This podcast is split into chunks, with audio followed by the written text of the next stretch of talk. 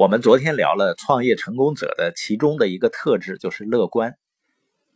我们都知道那些歌星影星啊，人家有才华，所以呢获得很多收入。体育明星呢，他们肯定付出大量的辛苦的训练和努力。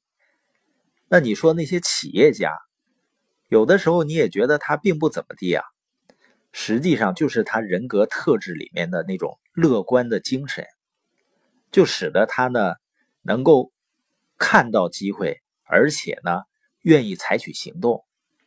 你看菲尔德，这是一个160年前的传奇的商业故事。那他看到商业机会呢，不管有没有依据，反正就是乐观，全身心的马上扑上。那当他萌生了这个想法以后呢，第二天他就寄了2封信出去。第一封信呢是给电报的发明人摩尔斯，说啊，你给我看看这个事儿靠不靠谱。摩尔斯一看说，我哪知道啊，但是我可以告诉你一件事儿，你把这事儿办成了，你小子就名垂青史了。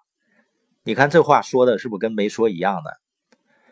那他第二封信呢是给美国当时的一个海军上尉，这个上尉的回信呢还有点干货，就说啊，我们美国海军呢刚刚搞了一次北大西洋海底的侦测，发现呢，从纽芬兰到爱尔兰，就是你选择的这一片地域呢，海底恰恰是一片高原，而且这个地方的洋流呢非常稳定，所以这是一个天造地设的铺设海底电缆的好地方。虽然没有更多的信息啊，但毕竟是给了点信心嘛。你看任何一个创业家，一个企业家，他想干成一件旷古绝伦的大事，通常都是此前没人干过的。菲尔德呢，以前整的是造纸印刷这一套，什么远洋贸易啊、轮船、轮电啊，这些他碰都没碰过。那你说他懂都不懂，是不是就不能干了呢？实际上这里面就体现出企业家整合资源的能力。就像马云干互联网，他也不懂，但是他能把懂的人整过来跟他一块干。因为创业就两条嘛，要么整合人，要么整合钱。你看菲尔德呢，他不懂，他就马上去求教。那菲尔德呢，成立了一家公司，叫纽约纽芬兰伦敦电报公司，这么长的一个名。那他的公司里面什么人才都有，从远洋船主到商人，到海军军官，到工程师，包括普通干活的工人。甚至呢，他调动了当时世界上最著名的一个物理学家，这个人号称物理学的全才，开尔文爵士。所以你看一个企业家求助的能力是多重要，包括融资的能力。菲尔德呢，一开始他不缺钱，但是他万万没想到呢，这件事太烧钱了。他接盘的那个烂尾工程啊，从纽芬兰岛到纽约，把陆地上这一条线缆铺完之后，菲尔德就发现啊，自己准备的钱已经花掉1/3了，海上的工程根本还没动呢。所以他知道呢，自己的钱不够。那哪儿有钱呢？欧洲人有钱，他就跑到英国的伦敦开始去忽悠。有一次呢，他看到一个养狗的，他说啊，你看你养的这狗啊，现在只能在这儿叫，如果把电报修成之后呢，你在伦敦这一掐着狗尾巴，在纽约那头都能听到你狗汪汪叫，你说这事儿好不好玩？那他到处演讲募款，最后有350个伦敦的富豪慷慨解囊，一个人呢给他掏了1000英镑，就凑了35万英镑，这在当时是一笔巨款，总共150万美元。那公司算是有钱了，剩下有2个问题了。第一个是线缆的问题，因为那么长的线缆，当时的工厂没有人做过。要知道，如果把里面的铜线全部穿起来有多长呢？就是绕地球13圈。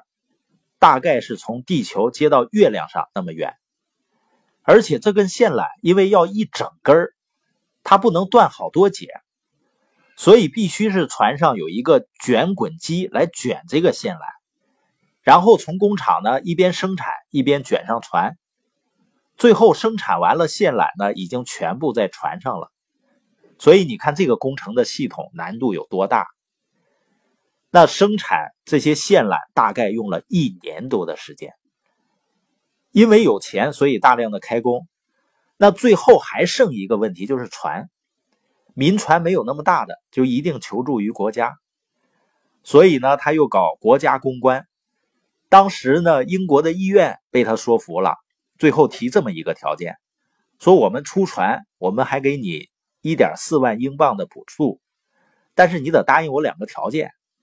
第一个条件呢，就是美国人得对等的提供这样的条件，就是他也得出船，他也得提供补助。另外呢，就是线缆一旦铺成，在电报传来的信息的所有权上，我们英国人有优先权。你看提的这个条件呢，就比较合理了，这个生意基本就谈妥了。那问题出在美国这一边，因为从独立战争开始啊，一直到第二次世界大战，美国人的外交路线其实只有一个灵魂，就是孤立主义。从华盛顿那一代国父开始，美国人就想，我们现在好不容易独立了，我们就在新大陆过自己的安生日子吧，我们可不去搭理那欧洲人乱七八糟的事儿。现在一听什么要建海底电缆，又要跟英国人合作，要跟欧洲人搞一起了，很多人就不乐意了。当时国会就爆发了剧烈的争论。但这个时候你就看得出来菲尔德这个人的游说能力、公关能力。这本书中有大量的细节描写。那最后呢，以微弱的优势通过了菲尔德的提议，美国政府也出钱出船。那说到这儿呢，我们有没有发现这些创业者有一个非常重要的特质，就是立刻行动。我遇到很多朋友啊，我问他有没有创业的想法，他说在上大学的时候就想啊，现在都快退休了，就还在想呢。很多人为什么一事无成呢？实际上就是想多了，干少了。另外一个创业者的特质呢，就整合资源。很多人一提到创业呢，就觉得自己不行，实际上没有人是什么都行的。整合人力资源是很重要的。当然有的人呢，他会跟你说啊，你也没成功，你凭什么让我跟你一块合作？实际上人要真成功了，也不一定来找你了。